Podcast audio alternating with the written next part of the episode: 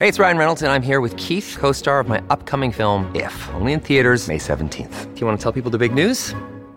All right, I'll do it. Sign up now and you'll get unlimited for $15 a month in six months of Paramount Plus Essential Plan on us. Mintmobile.com slash switch. Upfront payment of $45 equivalent to $15 per month. Unlimited over 40 gigabytes per month. Face lower speeds. Videos at 480p. Active Mint customers by 531.24 get six months of Paramount Plus Essential Plan. Auto renews after six months. Offer ends May 31st, 2024. Separate Paramount Plus registration required. Terms and conditions apply if rated PG. This episode is brought to you by Shopify. Forget the frustration of picking commerce platforms when you switch your business to Shopify, the global commerce platform that supercharges your selling wherever you sell. With Shopify, you'll harness the same intuitive features, trusted apps, and powerful analytics used by the world's leading brands. Sign up today for your $1 per month trial period at shopify.com slash tech, all lowercase. That's shopify.com slash tech. Hi, clubbers. I'm Nicole Goodman. And I'm Lauren Mishcon. And this is a weekly chance to look back at what we have learned on the show. Welcome to Self Care Club Snippets. Before we jump into today's episode, we wanted to ask a favour. If you love the show and want to show your support, please hit that subscribe or follow button wherever you may be listening. It helps us out more than you know. And whilst we've got you, please come and join our lovely Facebook group if you haven't already. The link for the group is in the show notes. You know, if I feel like I've put on a bit of weight, I feel like crap. I do. And I actually feel quite shameful for even admitting it, but but that's what's here. And I'm sure I'm speaking to a lot of other people that I'm sure you're speaking to the majority of women. So because we were looking at it this week yeah. and because I had to have an awareness around where my comparison is, it came up for mm. me. And if I see something on social media, well, I'm often on social media and I'll often see people, the first thing I look at is their bodies.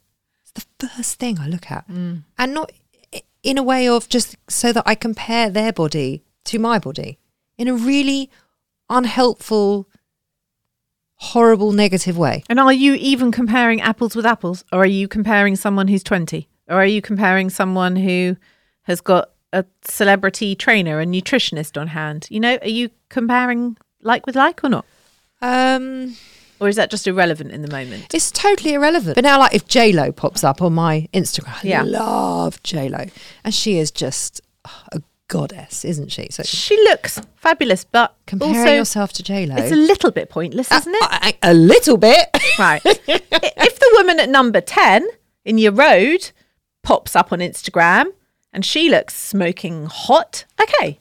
But Lo, it's a bit like I think I think even the woman at number ten who looks smoking hot, it's still what's the point? What's the point? Because I've done this work for so long. My body is my body. I'm proud of my body. I you should lo- be. I should be. I can lift and I can run and I go outside and it I'm it does whatever I tell it to do. It also physically. looks nice as well.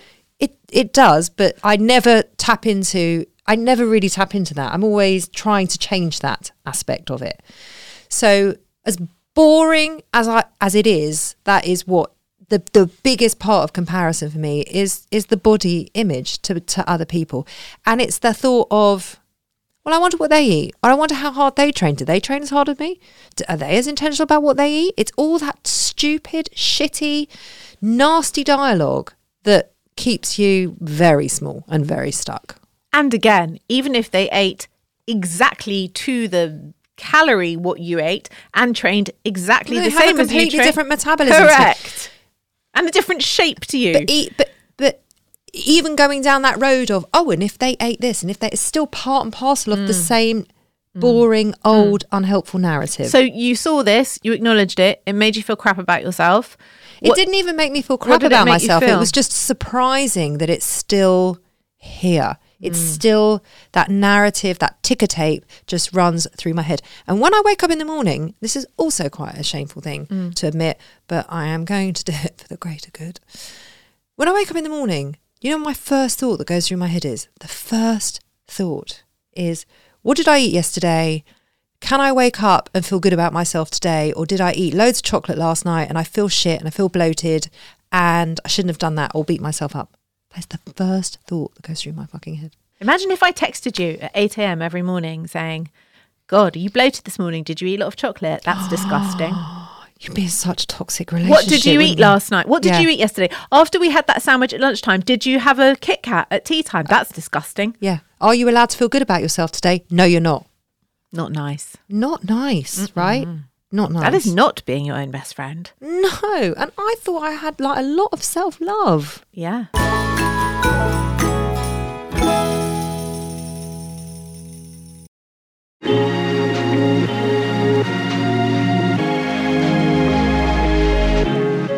The Motherkind podcast explores how to feel happier, more confident, and empowered in your motherhood, even in our world of pressure, judgment, and comparison. I'm your host, Zoe Blaskey, and every week I speak to an incredible expert to share actionable steps and powerful lessons to living your life as a mother with more joy and unapologetic confidence. Listen wherever you get your podcasts, just search Motherkind.